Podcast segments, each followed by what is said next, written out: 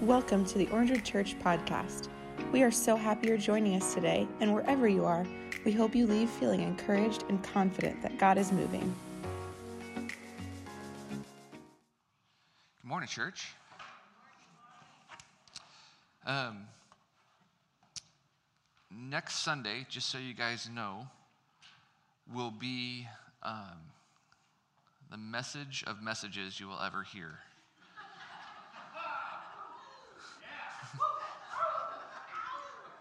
Emily is speaking next week, and it's her last official day on staff at that point, so we're putting the pressure on really thick for her to, her to do well. Um, no, but be part of next Sunday as we, uh, well, I guess let Emily graduate into the next season of life. There we go. We'll keep that going. Um, all things new, right? New things are happening. I want to give you guys a really brief update on where we're at with our new location and what's happening with all that stuff. Our permits are in a bit of a holding pattern until the final couple of things get done and checked off on. So, those of you who pray, hopefully all of you here, spend some time this week praying for these two things. Um, one, that a new set of eyes sees our map. Because on the map, or whatever they want to call the official location thing for us, it appears to be that when they drew in the floodplain, the person who originally drew the map, their pen just kind of went over by like an inch or two, which shows like two feet on our location. So, like, it shows we have a floodplain, which we don't. Um, but you just follow the mark that they wrote on the other property, and it just kind of goes over the line just a little bit. So, we have to get that resolved, which isn't a huge deal, but it's there. The other one is a bit of a bigger deal, and I want you guys to pray about this. Uh, we, uh, our architect is fighting like crazy because in the little situation that we find ourselves in, um, one of the greatest selling points of this building was that it didn't have a fire sprinkler system and didn't need one. And now the city's going, you might need one.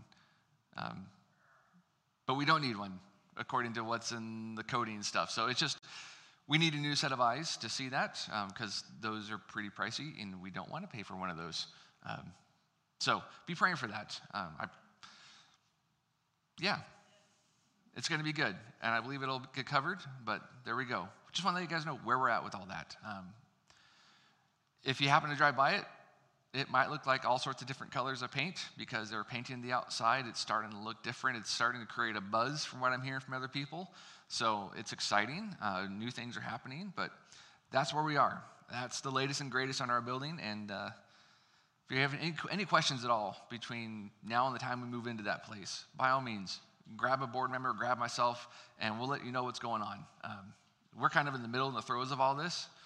So we, we talk about it a lot, especially Judy and I. We're, we're talking here and there and dealing with our contractor and everything else. So we kind of feel like we talk about it enough, but I know sometimes, sometimes you guys don't always hear it. So if you're ever like just wondering, ask and we'll let you know. That'd be great. Um, so this morning, we are finishing up our series of moving into Pentecost because today is the day in the church calendar that we celebrate the day of Pentecost great moment in the history of the church, right? It, it really is good. And we have been journeying through this for the last, uh, I was told, seven weeks. Um, I've never really done a, a, series that long, so I just kind of lost count. Um, so there we are. And so, like, we've talked about a number of different things. Um, courage over doubt. When we talked about that story of Thomas, like when we call him like the doubting Thomas, does he always have to be doubting? Do we always look at him that way? Is that the right way to look at him? Incredible time, right? Uh, hospitality, faith over fear, living the kingdom on earth. We, last week talked about uh, heaven and what that could even look like. And it all kind of culminates into Acts chapter 2 this morning. So if you have your Bibles, open up there. Uh, we're not going to waste too much time getting around there. We're going to jump right into the story. And we're not going to read the whole thing, we're going to read verses 1 through 12.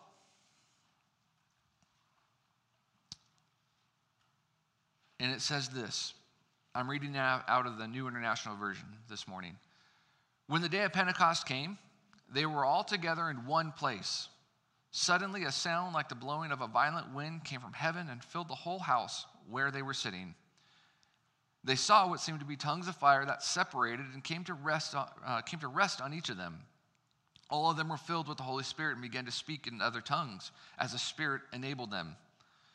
Now they were staying in Jerusalem. Now, sorry. Now they were staying in Jerusalem, God fearing Jews from every nation under heaven. When they heard this sound, a crowd came together in bewilderment because each one heard their own language being spoken. Utterly amazed, they asked, Aren't all these who are speaking Galileans? Then how is it that each of us hears them in our own native language? Uh, Parthians, Medes, Elamites, residents of Mesopotamia, Judea, uh, Cappadocia, Pontus, and Asia, Phrygia, Phrygia, anyone? We're going to call it good.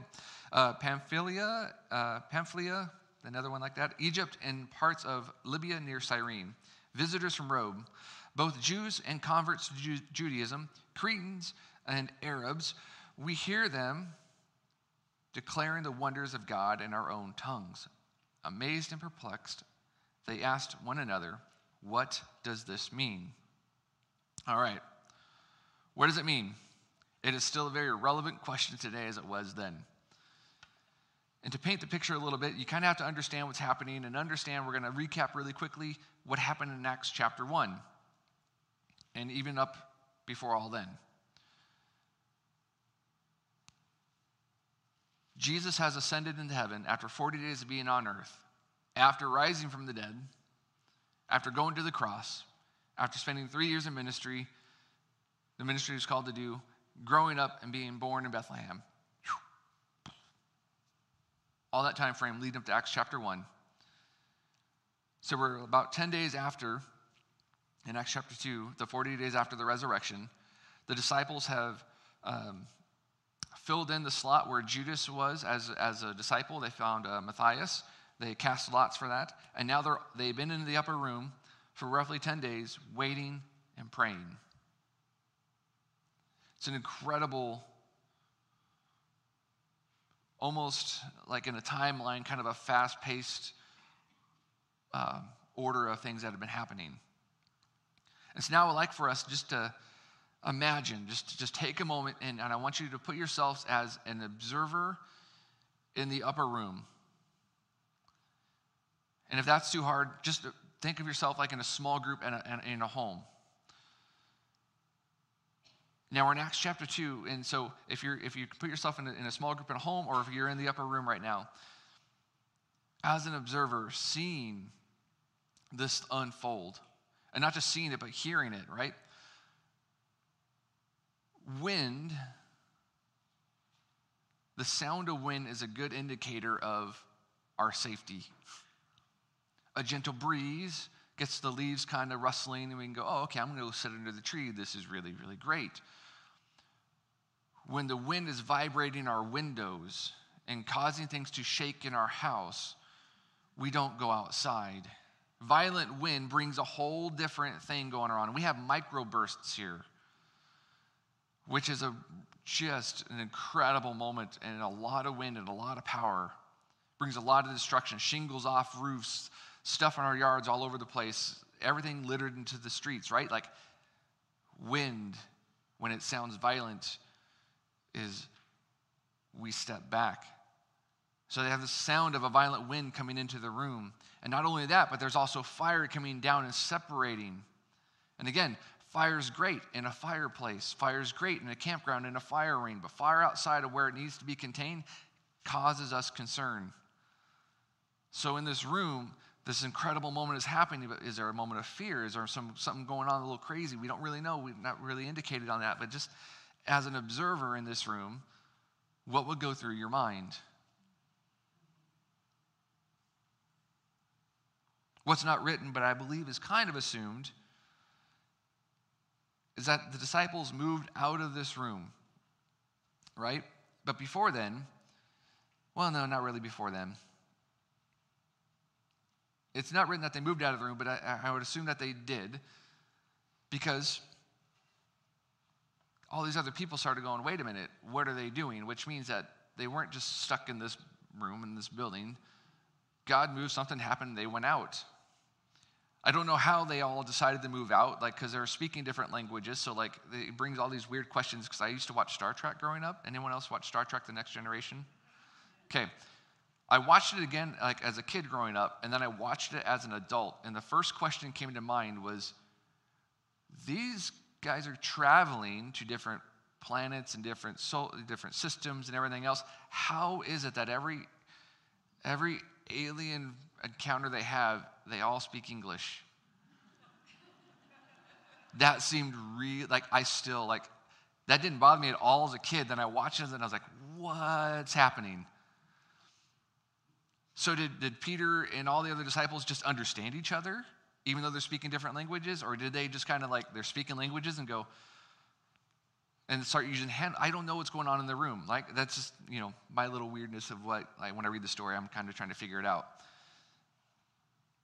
One thing, I, one thing I do know that didn't happen is that they didn't start speaking these languages and then sit down and try to figure out the five strategic key points of how to interact and be part of the culture. Nothing wrong with planning, being strategic, and everything else. Type A, organizational people, like, we love that. It's good stuff, right? But I think there's also like a, a, really important factor. Sometimes when God moves, we don't need to try to figure it out, we just go and do. And so the disciples in this room are, are happening, and rather than trying to figure it out, they just go. They get outside the room, and all of a sudden, they're causing all sorts of curiosity within the people around them. And it's all great, right? But like the big thing in here, one of the big things, because Acts chapter 2 is full of a lot of big things, is a question is asked How are these people speaking this way? Aren't these people from Galilee? That doesn't make much sense to us. Like, why would we ask that question? That Galilee doesn't always resonate with us. But it goes back into John chapter 1, verse 46, where another, another stabbing question comes around Can anything good come from Nazareth? Galilee is, is part of Nazareth, right? Like, so you need to understand. Well, okay, I picked on Blythe last time. I need another place to pick on that isn't like so apparently jarring and appalling. Can anything good come from Ajo? And sorry, I don't know. I don't know much about Ajo. If you're from Ajo, my apologies. Um, Yuma, you know, whatever. You know, I'm an ASU fan, so I would say, can anything come from U of A? Like, yeah, see, like it starts, you know, it starts stabbing at the side. That's kind of what's going on here, right? So, can anything good come from Galilee? Why are they speaking like this way? It was a jab. It was. It wasn't good. A commentator that I read this week said this of Galileans this is how Galileans were seen. They were ignorant, rude, and uncivilized. This is why the term Galilean was used in expression of the deepest reproach and contempt. Their dialect was proverbial, bar- barbarous, and proverbi- oh, sorry, proverbially barbarous and corrupt. Galileans were regarded as an outlandish people, unacquainted, unacquainted with other name, names, nations, languages, and hence the amazement that they could address them in the refined language of other people. So their native ignorance was the occasion of marking and making this miracle even more striking. Galileans were not seen as the best of the best.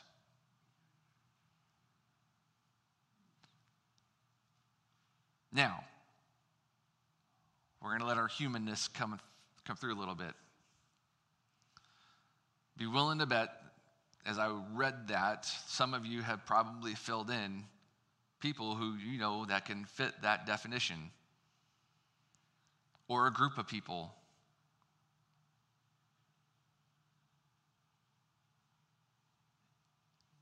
Here's the thing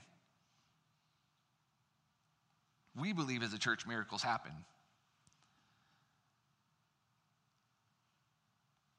Miracles do happen. But miracles come out of the places we least expect. We didn't expect God to heal in a certain way. We didn't expect that person to come and be the person they were going to be. We didn't expect whatever, but God worked. God worked through the people that were seen as the ignorant and the, the not civilized. So, the people that we can put in our own minds and our own hearts in that definition, maybe we should start expecting a miracle from them. Maybe we should start expecting God to really work through that and say, Watch me work. Stop looking at them as useless or uncivilized or whatever, and watch, watch me work through them. I think it's what makes Pentecost so incredible for us is that we can put that definition on others, but realistically, that definition kind of fits within our own world and our own lives. At different times, we would probably all fit that definition of probably not the nicest individuals in the world. We probably fit the definition at times that we haven't been the most trusting people, or whatever you want to put that into. So, in essence, we have been the Galileans. And yet, here we are on a Sunday morning in this church, praising the name of God because God has worked a miracle in our own lives.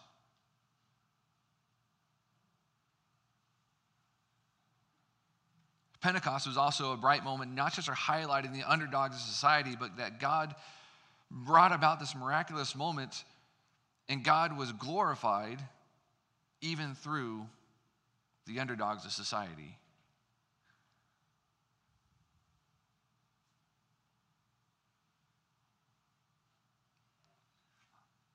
I also kind of found that what I really liked was that this time of Pentecost also fit in line with the Feast of the Harvest or the, the Feast of the First Fruits. And so, just like just grasping the scope of Jesus' life on earth, the time frame was not happenstance. Jesus being born when he was born into this world, lived the life that he lived, was crucified, died, resurrected, and, and then back on this earth for 40 days, ascended into heaven, and then at that time, then we bring ourselves right into the Feast of the First Fruits, the Feast of the Harvest. God's timeline was not happenstance with these feasts and everything going on. Like God knew what he was doing. This Feast of the First Fruits is very symbolic of the very, very beginnings of the church starting in, in the New Testament church starting this moment where we have a job ahead of us. We are here to harvest. We are here to do something. We are here to be a part of what's going on.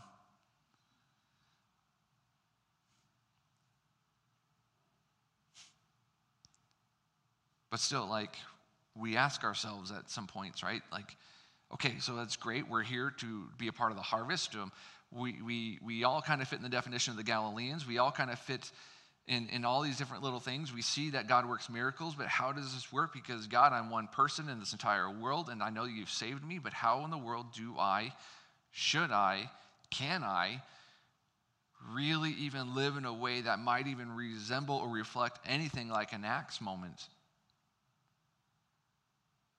Because there's this weird thing that we kind of do with ourselves, right? We, we compare ourselves to what others do or what others have done for right or for wrong, mostly we shouldn't be comparing ourselves to it all, but we do it. And, and so I think sometimes we look at Acts chapter 2 and we go, that is such a great moment, and like, see how wonderful that is. And like, we don't really see that much anymore. So is God really working? Uh, am I doing what I need to do? And we have these, maybe, maybe you had the internal struggle of like, God, what have you called me to do? Am I really doing what I'm supposed to be doing?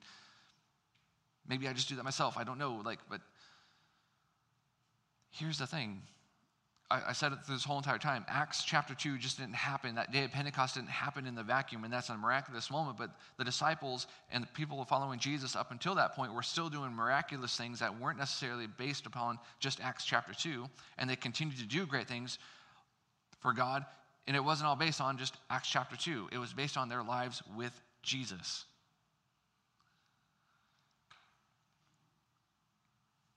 So, how can I? How can we make a difference? right? I think that's a big drive for all of us is that we want to live in this world with purpose. We want to live in this world knowing that, like, one, when it's time for us to pass and graduate onto the next life, that is just a really great term. Thank you, Melissa, for doing that today. That's really just kind of helping in all sorts of things. When we graduate from this life into the next one, I like that so much better. Yeah, all right. Love you. Look, I'll be the first one to admit, my wife will agree that I'm a bit of a pessimist at times. Some will say, like, oh, here's the glass half full or half empty. I'm like, that's really great. I see as the glass to be knocked over and spilt. Um, either way, it's going to make a mess. Um, it's not always great. I, I fight against it. Um, I think pessimism is another form. People say they're a realist. no, you're not. You're a pessimist. Just own it. Um, it's okay. It's who we are sometimes. But I say that because sometimes we ask the question, like, really, what can I do? How can I stop that? How can I make a difference in this? I sat down with an individual several months back. Um, it was, and they were asking the question. They weren't very happy with, uh, like the stimulus stuff going on. I'm not going to get into the details of it, but my pessimistic side came out and said, "How can you stop it?" What? I said, "Look, you can you can call governors, you can call your senator, you can call, you can email, you can rant and rave, but you're not going to stop that. Right. So what are you going to do with it? There's other parts in our lives where we can do something about it, but again, like the pessimistic side says, but to what end? Right? Like you can fight against something, you can do something, but it's going to probably cost a lot of money or it could cost relationships, it could cost a number of things. What is it going to cost you to change it, and is it worth it? Still, other times we need to get up and fight because, regardless of the cost, regardless of the relationships, it's worth it to do. But here's the thing that a pessimist needs to face, and the dilemma a pessimist needs to encounter on a daily basis when it comes to Jesus is that we need to, we, we, we butt heads with hope. A pessimist will butt heads with hope on a daily basis.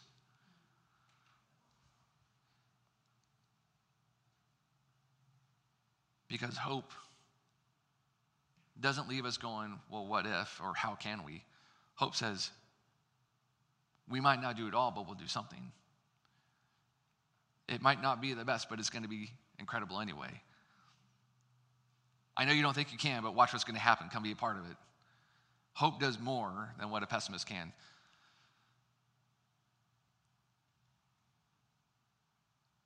It's good. It's good. We need to hope, right? We need it. Now, I know I've kind of like started and stopped on a number of different ideas. I'm going to do it again. But with this time, I, I, need some audience participation. I need, I need some willing individuals that are good enough just to stand right up front and do nothing but stand. So Nakota's one of them. I already told him he's going to be. So come on up because he's, he's our kid and he can do that.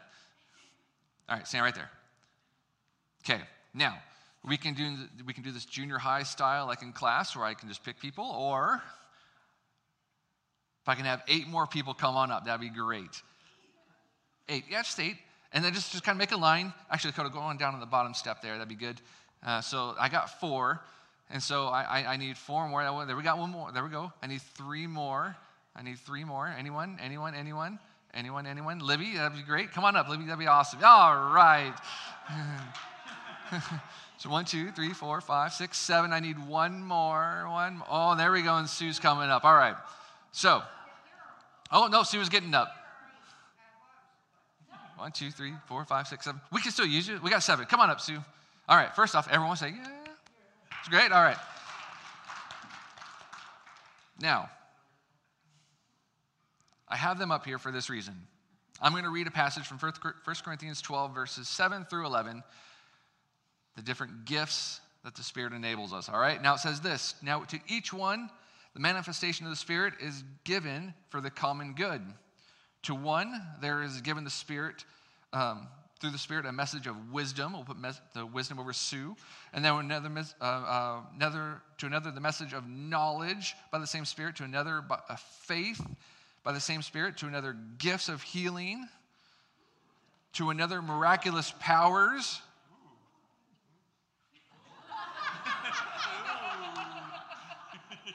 to another prophecy, to another one distinguishing the spirits, to another speaking in different kind of tongues. Oh, I need one more. Jim, come on up. You're close. You, you get to do it. You're also a Dodger fan, so I gotta like. All right. And then still another one the interpretation of tongues. Now, stay up here, don't move, all right? Just give me like two minutes and I'll, I'll sit down because it's going to make sense in a minute. All right. Different gifts, different people. Keep that there, locked in there. Pentecost has a many, many, many good truths for us to have and learn from, right? But last week I said one of the biggest things is that we have this realization, this understanding that heaven is bigger than what we can imagine, right? Okay. So, at the day, at the day of Pentecost, Jesus is doing the first 24 7 news thing happening, right? Many languages are being spoken of to get that out into the world very fast. Boom, done. All these different languages are hearing the truth of God from different nations, different people, and they're, they're, they're talking about it. It's going out. Now, that moment passed. And still, because some people need it, which is great, some people still need the gift of tongues. Some people need to hear the miraculous word of God through someone speaking their own language for someone else who doesn't even know it. And when that happens, typically there's a body of believers around that might not understand what's going on, which is why we have Jim over there going, Hey, I know what's going on. Let me tell you what's happening. That's good. I lost my spot. Here it is. Great. All right. So, very quickly, the Church of the Nazarene, we believe this. One, just so you guys understand, we do believe in the gift of tongues. It's there. We, we don't dismiss that in any way, shape, or form, right? right? But we also believe this very much so that everyone has the ability to be given a gift from God, a spiritual gift from God. And that every single one of those gifts is vastly important and needed because Genesis chapter 1, 26, 27 Remember that whole verse? It's kind of like the crux of us is who we are as a church. That we are made as what? Image bearers of God. So, I'm going to kind of jab at other denominations that say like gifts is the only, uh, uh, speaking tongues is the only thing that you have. Sorry if, yeah. If we were to look at this panel of nine individuals up here, we wouldn't look at them and say they have no value, right? because we believe that they are created in the image of God. And what we see and what we read in that First Corinthians passage is that the gifts of God are given at the Spirit's discretion. That is hugely important to understand the Spirit's discretion. So when we look at these individuals and then we say, like, oh, Libby, you can speak in tongues, and that's awesome, and that's great. None of the rest of you guys can. Sorry, like, that doesn't make sense because we aren't the Spirit. So, how can we discern what God is doing in the other individuals' lives? Do you see where that kind of gets a little tricky? And all of a sudden, we're like, wait a minute, they're image bearers. So then what is God doing? What? How do they hear from God? Well, that's between them and God. All right, thank you guys. You can go sit down now. Like, the beauty of Pentecost is that, like, God is opening this door for us to see that God is going to move in miraculous ways when we don't expect it and we can't always put the best words to it to go, wow, here's the five things that I learned from it. No, like sometimes we just have to sit back and go, God did. And God will do through all the different gifts that each and every one of us have. So, you as a follower of Jesus, I'm going to make the assumption here. Oh, no, I'm not going to. That's bad. I'm not going to make that assumption. I know some people that come into this church aren't always followers of Jesus. They're, they're searching, they're seeking, and they're, and they're asking questions. That's great, and continue doing so. But if you are a follower of Jesus, you sought after him for salvation, you have been given a spiritual gift. The Spirit has enabled you with something. And that doesn't need to be compared to Pentecost. Because, yeah, when we read down through it, we read that Peter gave this incredible, like, momentous, like, sermon speech message thing, and 3,000 people came to the feet of Jesus. That's incredible. But what's just as incredible is a person that you've been talking to, working with for 15 years, who have just starting to turn the corner. That's just as miraculous. It's just as miraculous as you might be helping out with grandkids or raising your own kids and seeing good things work through that. Because God is working through you.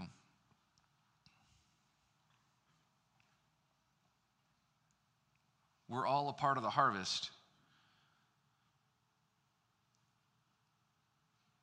And we all have different tools and different, different gifts. This quote I was reading through a book this past week said this.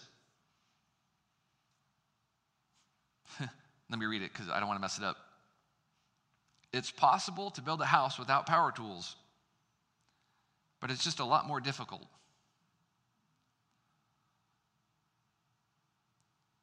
The beauty of the body of believers that we see through Pentecost and through all the different parts of Scripture is that there are many different ways that God moves. And if we all had the same gift and we all did the same thing, trying to do something different than what we're given the gift to do, yeah, we can get it done, but it's going to be really hard. See, because what you do is different than what I do. But those can still work together. It's still going to be good stuff. I don't know. I think as a church, we just need to embrace our own uniqueness and let it be. And know that God is going to give as God desires.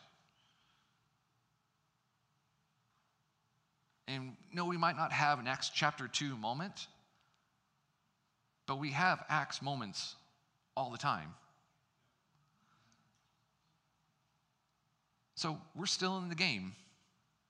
We're still in the harvest. Keep going out and doing what you do. It's going to be good.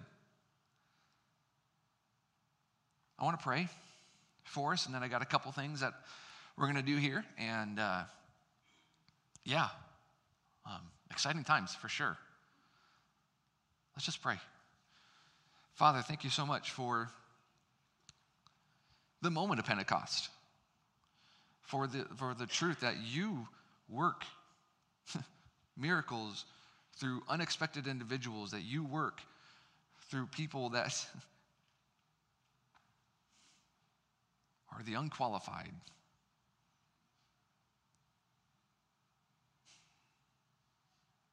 God, you're incredible. So just help us to remember that in the, in the days to come. That one, you are just incredible. But two, also you, you've given each one of us a spiritual gift. You've given each and every one of us a call, a drive, a purpose, and that we don't need to look at stories to say we didn't do that, or people's experience and say we don't do that, but we can rest in the knowledge and the truth that you say, but what you're doing for me is what I need you to do. So, individually in our gifts, let us work out in our faith, but also as a body of believers, may we just continue to just bounce off one another and, and drive into those things and, and see where you bring us into the kingdom work. We love you. Once again, thanks for joining us at Orangewood Church. If you'd like more information or to contact us, head over to orangewoodchurch.org.